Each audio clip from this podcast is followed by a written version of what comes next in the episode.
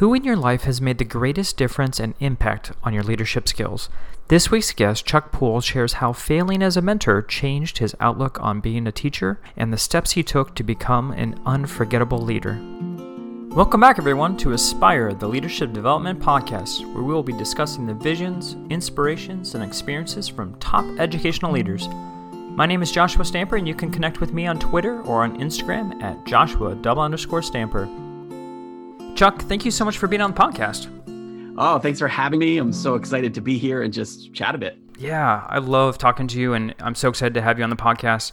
I know of your leadership journey just because we've we've spoken about that, but I always love asking my guests about their educational journey, and then for you specifically, I know that you have been in the coaching realm and have been a leader through that, and I'm just wondering what that journey has been.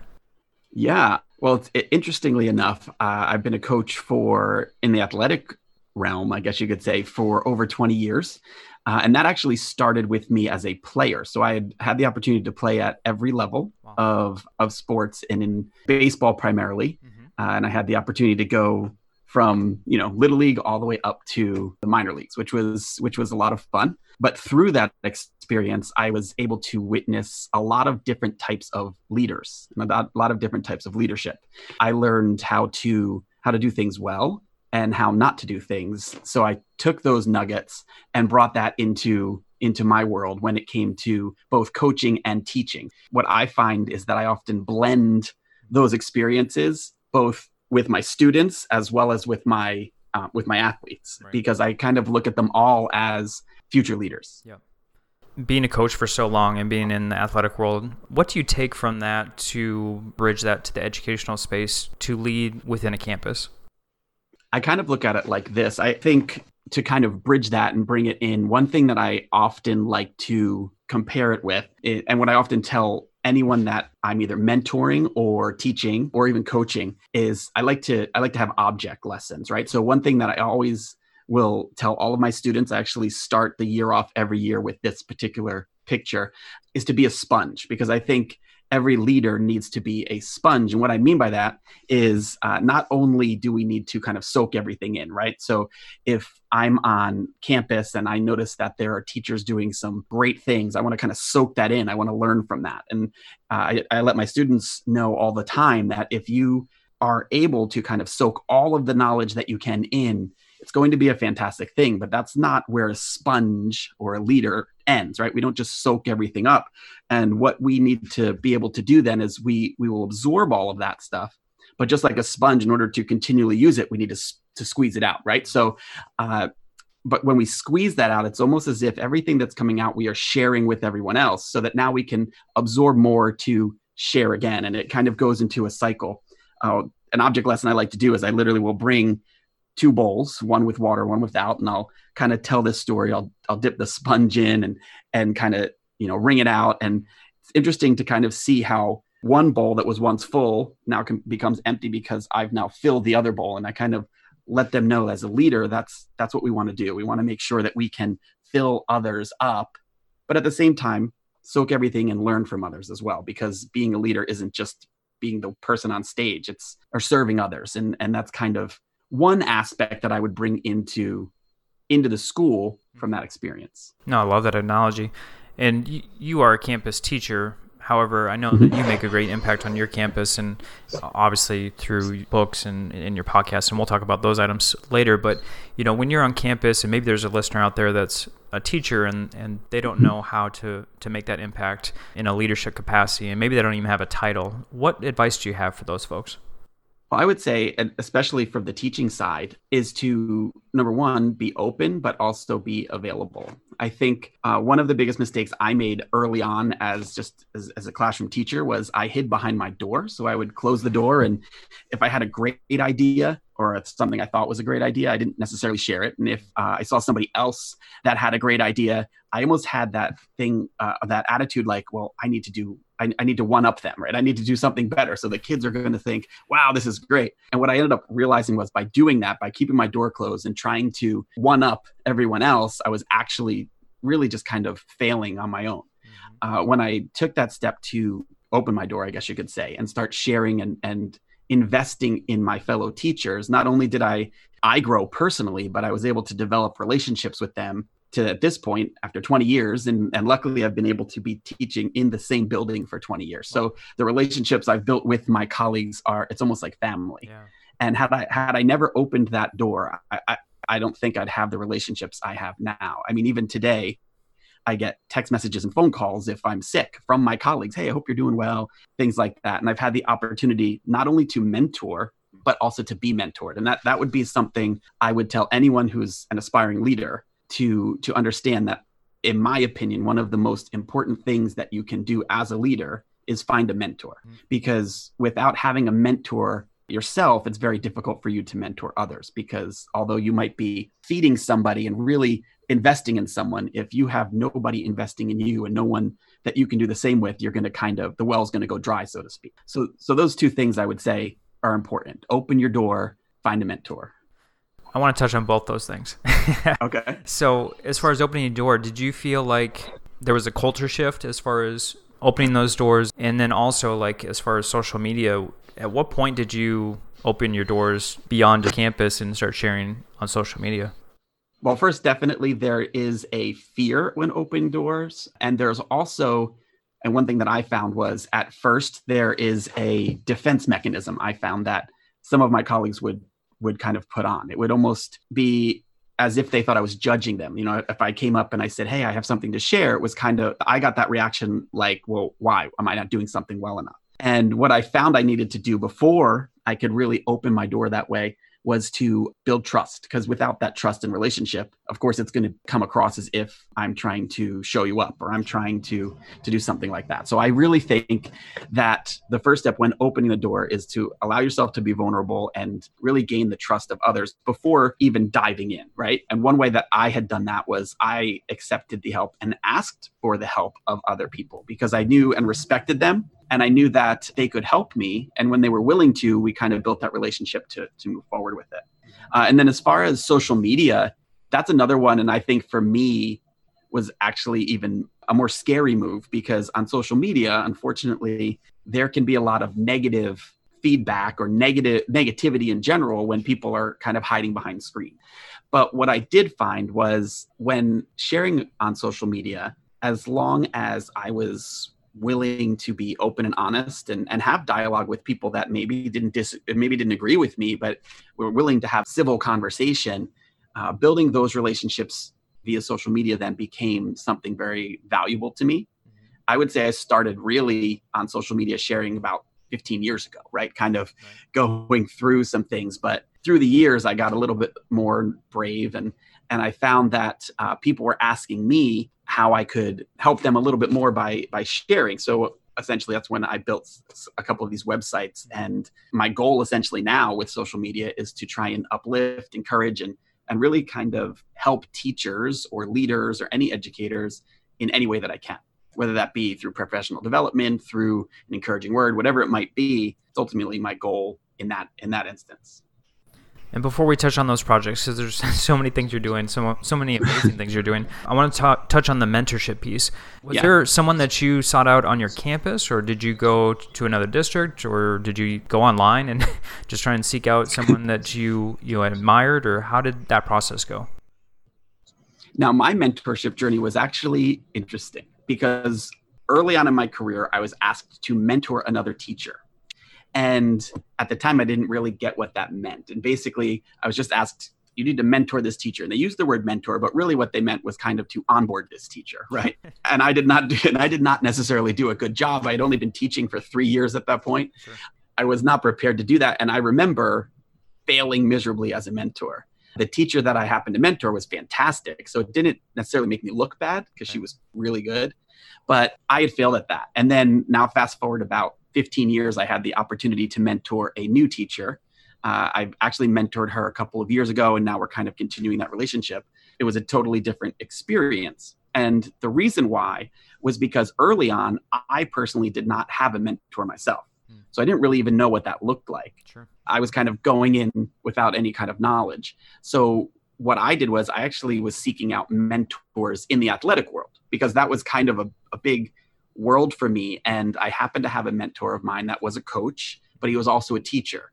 And he kind of walked me through both worlds in how to to mentor somebody. From there, I then realized, okay, this person is a fantastic mentor, still is one of my mentors. But one piece of advice he said to me was that he really felt that what I needed to do throughout my life was to have multiple mentors. He said to have one mentor is great, but you're going to go through stages in your life. And in some of those stages, you're going to need different things from different people and to seek those people out based on what I'm looking for at that time, but what also what I can give into them as well. What I tend to do is I tend to look for mentors within my school building, you know, so that I can have that daily face-to-face interaction with the with those people or that person. But I also like to look, believe it or not, online, so to speak, on social media with certain people that I respect that are willing to to do a mentor thing now with all of these types of tools like Zoom or Voxer or any of these things, I can communicate almost on a daily basis, which is great. And that's kind of helped me now in other aspects of my life with a lot of the stuff that I'm doing here. So I would say, to be honest with you, today I'd say I probably have about three or four people that are mentoring me, which is a blessing yeah. uh, in different areas of my life. And I guess that could translate to the students too. And so I'm just wondering, you know, do you use a mentorship strategy with your students, or what is it that you do for leadership development to create young leaders? Yeah, so this is interesting. So I actually, I have in my in my school, I have what I call a well, I guess it's a club or a group, but it's not necessarily an official club or group. You know, it's not something that I get a stipend for. It's not something that anyone can sign up for and it actually was born out of students that I really saw had a big need. Um, one thing is in the middle school where I'm where I currently am, am teaching. What I have found is a lot of times middle school students get lost. You know, especially when they first come in, they may be new to the area. They might have a new, you know, they might be new to the school. They might have lost their friends, whatever it might have been and this was born out of that and basically what it, what we call it is we call it the underground and it was kind of modeled after the london underground. The kids had named it that. Yeah. I don't know why. But basically the, the the point of it it came to be because I, there was four girls that were eating lunch right before christmas break. And uh, they were all by themselves at, at a lunch table. None of them were talking. And i happened to be in the lunchroom so i walked over to them asked them how they were doing. They were and they weren't really chatting or anything like that. And long story short, I asked the one girl, I said, you know, where's everybody else? Because our lunch tables fit 12 people and there was only four. And they had said, this is where they eat now because they don't have any friends. And that to me kind of broke my heart a little bit. So I, on the spot, had said, well, the reason why I came and sat down was because I picked the four of you for a very unique and secret club that I'm putting together after Christmas break, and I'd like to know if you're interested. Well, as soon as I said that, their faces perked up. Of course, they were so excited, and I told them that it took place during lunch, uh, which made them even more excited. Now, the reason I did that was because I didn't want them in an environment where they didn't feel welcome. Sure. So, needless to say, I had no idea what this club was going to be. Uh, and then, then we went on break, and the first thing they did, they came back right on January 2nd or whenever we came back, and all four of them ran up to me in my classroom and they had asked me if the club was starting. And I still had no idea how this club was going to work, but I told them sure. So we had met for the first time. And basically, what I had said was, and, and I formed this as a mentor group. And I told them, I said, this is a place where we're going to essentially uh, learn how to be good people. And they were really excited about it. They didn't quite get it at first. And we had missions. And essentially, what I was doing was teaching them how to be leaders in the school so the the first week went by and i gave them their first mission and that was to you know to do some some kindness things to for some other people but also um, just to talk to people in general. And i had given them specific things. So they had done that. And then the next week they came back and they brought four more people that they felt really could be a good part of this group. I said okay. And event, essentially it became 12 kids all together and we would meet every single week. We still do. And we would meet at lunch. I would sit down and we kind of would talk about different things that leaders do well and how to lead well. And the, the cool thing is now they are in seventh grade. So now it's been over a year. And they are all 12 of them now are leaders on our campus, which is really cool to see. You know, some of them are leaders in the student council, others of them are leading in other areas, but they're all doing really well in, their, in class, but they're they're the ones going around the hallways and really kind of making a difference in our school. And it's really cool to see that they were at one point just really down, yeah. really kind of lost, and now they're not. And and this little underground club that we call it uh, has kind of become this little mini phenomenon in the school, even though it's secret. The the thing that I told them because they were the original twelve uh, this year before before we had to to break a bit, their goal this year was to mentor others so that by next year when they're in eighth grade they're going to run the group for the younger kids it's kind of a, a stepping stone. So they're excited. They've already been mentoring some sixth graders. It's just become a really awesome thing to see. Mm-hmm. So that's been one way of we've kind of brought in mentorship and leadership into uh, into school. I love that story. It just shows like something so s- spontaneous yeah. into such such a huge piece for these girls. And now it's turning into something that's going to impact the entire campus at some point with this cycle yes. it growing. So um, I absolutely love that story. And yeah, definitely anyone listening that doesn't have a leadership development for students a program of any sorts, like you need to make one right away because, yeah. like you said, how powerful is that for for the kids to have ownership of that?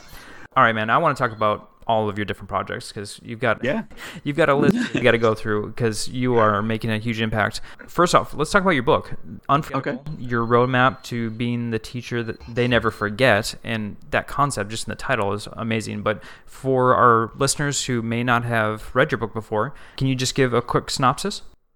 Yeah, it's basically the goal behind the book. And interestingly enough, I know that the title is a little bit bold in saying, you know, this is a book to teach you how to be the teacher they never forget.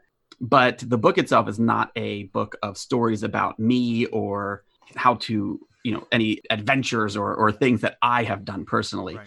Uh, essentially, it, it touches on some different areas that make teachers unforgettable, but each chapter gives specific action points that that you can take in order to make these practices happen, right? So it talks about building relationships with yourself, with your students, with your content, because I think as a teacher that's important, mm-hmm. um, and with yourself. So it really talks, it hits on all four of those aspects pretty well, and walks you through how to to do that so that you're you can be unforgettable because I don't really feel that we can be unforgettable unless we are in tune with with ourselves, with our content, with our students, with our colleagues, right?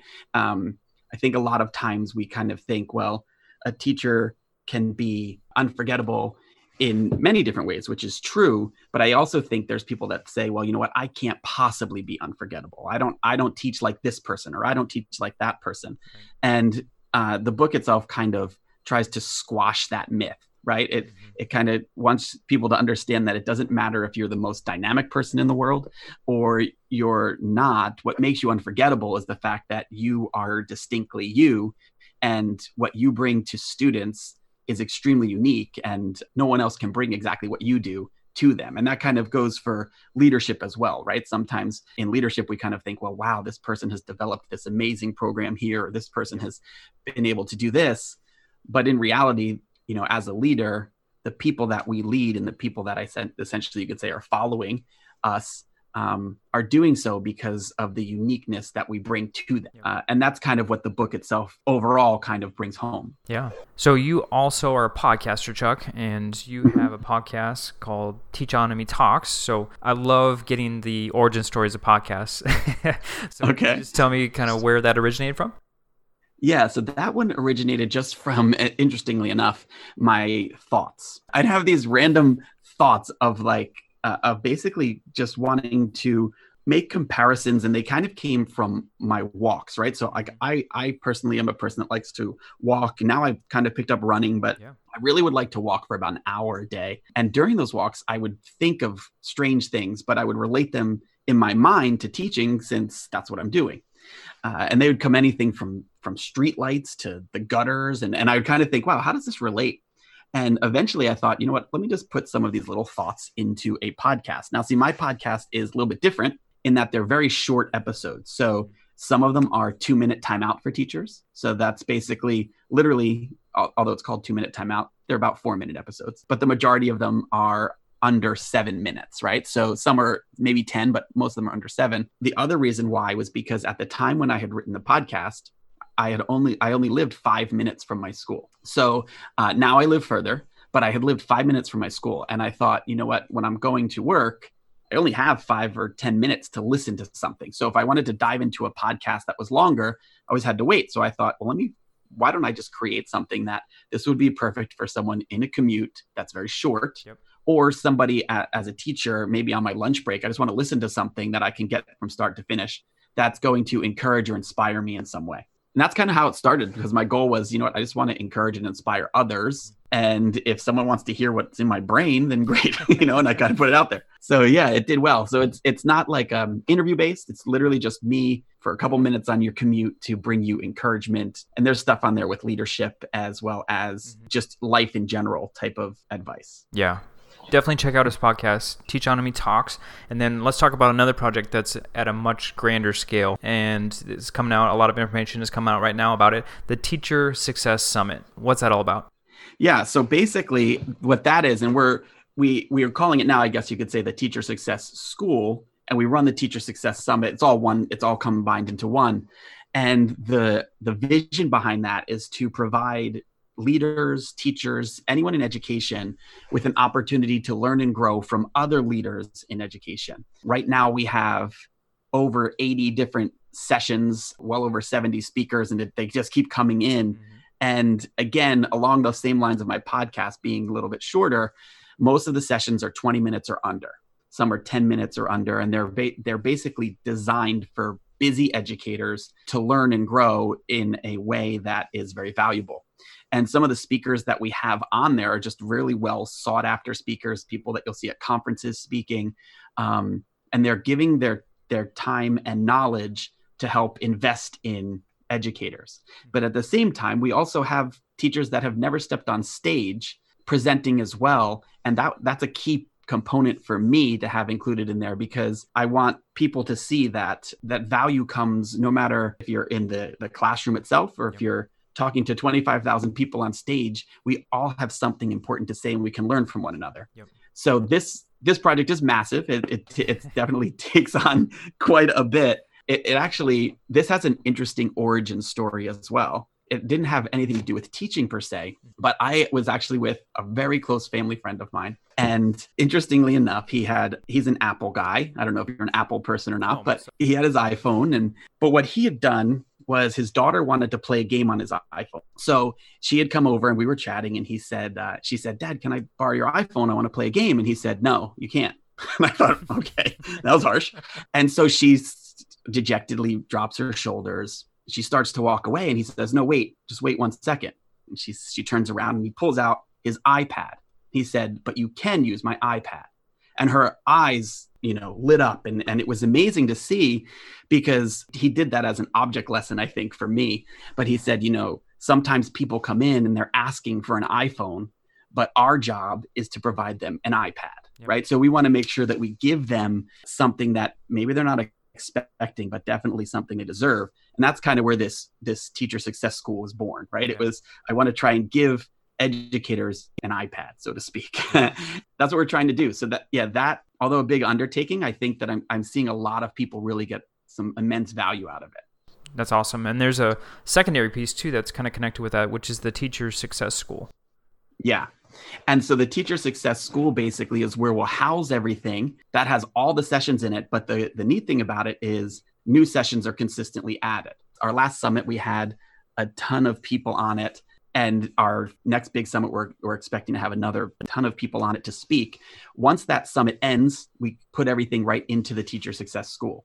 So it gives access for teachers to be able to come in learn continually learn from these sessions and then at the same time get more content that's coming in. Uh, one thing that we added currently is a health and fitness type of aspect to it especially because what we found is that we need to as teachers take care of ourselves. We yeah. need to make sure that we're moving. We're making sure that we ha- we can settle down and have you know self-care. So we put in some yoga we put in some tabata like and the goal though is not to have these long workouts. Mm-hmm. it's more things under 10 minutes so that if if i wanted to jump on there at lunch and just get a quick sweat i can. If i wanted to just do a quick 5 minute yoga session to calm myself down i can. And you don't have to dedicate an hour to it to do that. So uh, the goal of it is not to you know replace a gym it's to really kind of access those things to to get moving and then continue right on the same site with your professional development and learn from these people. So we kind of want to make this for the whole teacher and the whole educator from every aspect of life. So that's kind of how the Teacher Success School is growing. And of course, making it so that teachers all around the world could access it. Well, and that sounds like a really amazing resource right now during our the time that we live in, where we're social distancing and talking about mental health. I mean, that's a key time yeah. right now where you know people are really struggling, and a lot of folks have things going on with stress, anxiety, whatnot. So you know, having that yoga and exercise, plus then also learning online. Do you have any distance learning topics on there? Yeah, so this is what's really cool. We've actually just to kind of help teachers during this time, the speakers that have been on the summit in the past, as well as new speakers that have come in and just have been willing to do this, we're creating a bunch of mini sessions. So basically, a mini session is usually under 10 minutes, all dedicated to everything remote teaching or remote learning. Right now, just this week, we had 30 come in, right? So I'm getting them up on the site as quickly as I can. Um, and we still have more sessions coming in. So it's, actually quite cool to see all of these new all of this new content coming in directed specifically for remote teaching. And that's one thing that i've gotten a lot of responses from people that have gone into the school saying wow i can't believe that we can just come in right away and, and learn some of these things. And, and it, the topics range from you know leadership from a distance mentorship from a distance to specific tools you could use to helping kids with special needs from a distance. So like there's right. it's a it's kind of got the whole gamut of things from people. And one thing that I've realized, I guess you could say as a leader, is that I'm not the smartest person in the room usually ever. and that's kind of why that's why I designed the school the way I did because I knew that I personally couldn't just put together something by myself and and teach everything out of my own brain. I needed to have the people that are smarter than me mm-hmm. um, surrounding me and, and, and other teachers to kind of pour their knowledge in. And that's kind of what I guess the secret sauce of everything really is. And that's what's so exciting about this distance learning thing because I'm going in learning all these cool things that I can implement right away. And so are so many other people. And so, just in conclusion, Chuck, you know, you talk about in your book, and you've kind of mentioned it through here, of as far as our influence for the future. You know, for our aspiring leaders, if they could do something tomorrow to make an influence in education or on their campus or in their district, what is one thing that they could go away and do? I would say if you had to, if you could do one thing immediately, that would be, I would say, tangible. As a leader, I would say to make it a point to invest in at least one person. And the reason why I say one person and what I mean by invest is to simply reach out and begin that relationship with them or continue the relationship with them but build it in a way that it becomes more of a mentorship friendship than it does strictly professional. Yeah. One reason why I, I think that, especially during this time, one of the things that's impacted me the most is we've been home for over a month you know without being able to go anywhere and every single week without fail which has been which has been really nice i have one particular colleague who sends me a text every single friday just to check in and says you know hey how are you doing and this this past friday she gave me a call and she just said, you know, I just want you to know that um, I'm going to be sending sending something your way this next week. And I said, okay, cool. I don't know what that's going to be, but she's going to send something. She wanted my address. I said, okay, that's fine. But the thing that impacted me the most with that was that she took the time to reach out and let me know that she cares about me beyond the school walls. So I would say that the the thing for any aspiring leader or any leader currently, I know we are all extremely busy, but to show somebody that you care about them beyond the school walls uh, will go a lot further than you think when you come back inside the school walls. Mm-hmm. So I think that's something that would be my advice to do that, whether it be one person, a, a couple of people, just take the time to reach out and let people know that they are valuable to you and that you're there for them. Chuck, how can they connect with you on social media? Yeah, uh, you can connect with me either by going, I'm on Twitter it's at cpoole27, pool like a swimming pool with an E at the end. Uh, so I'm on Twitter there. You could find me at either teachonomy.com or myteachersuccess.com, which is where the school is held. Uh, or, of course, I'm on Facebook. If you just were to look up Teachonomy on Facebook, you'll be able to find that Facebook page as well. So, really, any of the social social media platforms, I'm pretty much on there consistently, more so Twitter than anything else. But or my website. But yeah, feel free to reach out. You know, I have a open on Twitter. Anyone can message me, so you don't have to follow me or not. You can simply send me a message. So be happy to talk to anyone. Yeah, definitely connect with Chuck. He is a wealth of knowledge. And Chuck, as always, it's such a joy to talk with you and to learn from you. Thank you so much for being on the Aspire podcast. Yeah, thank you. It's been an honor. It's been fun.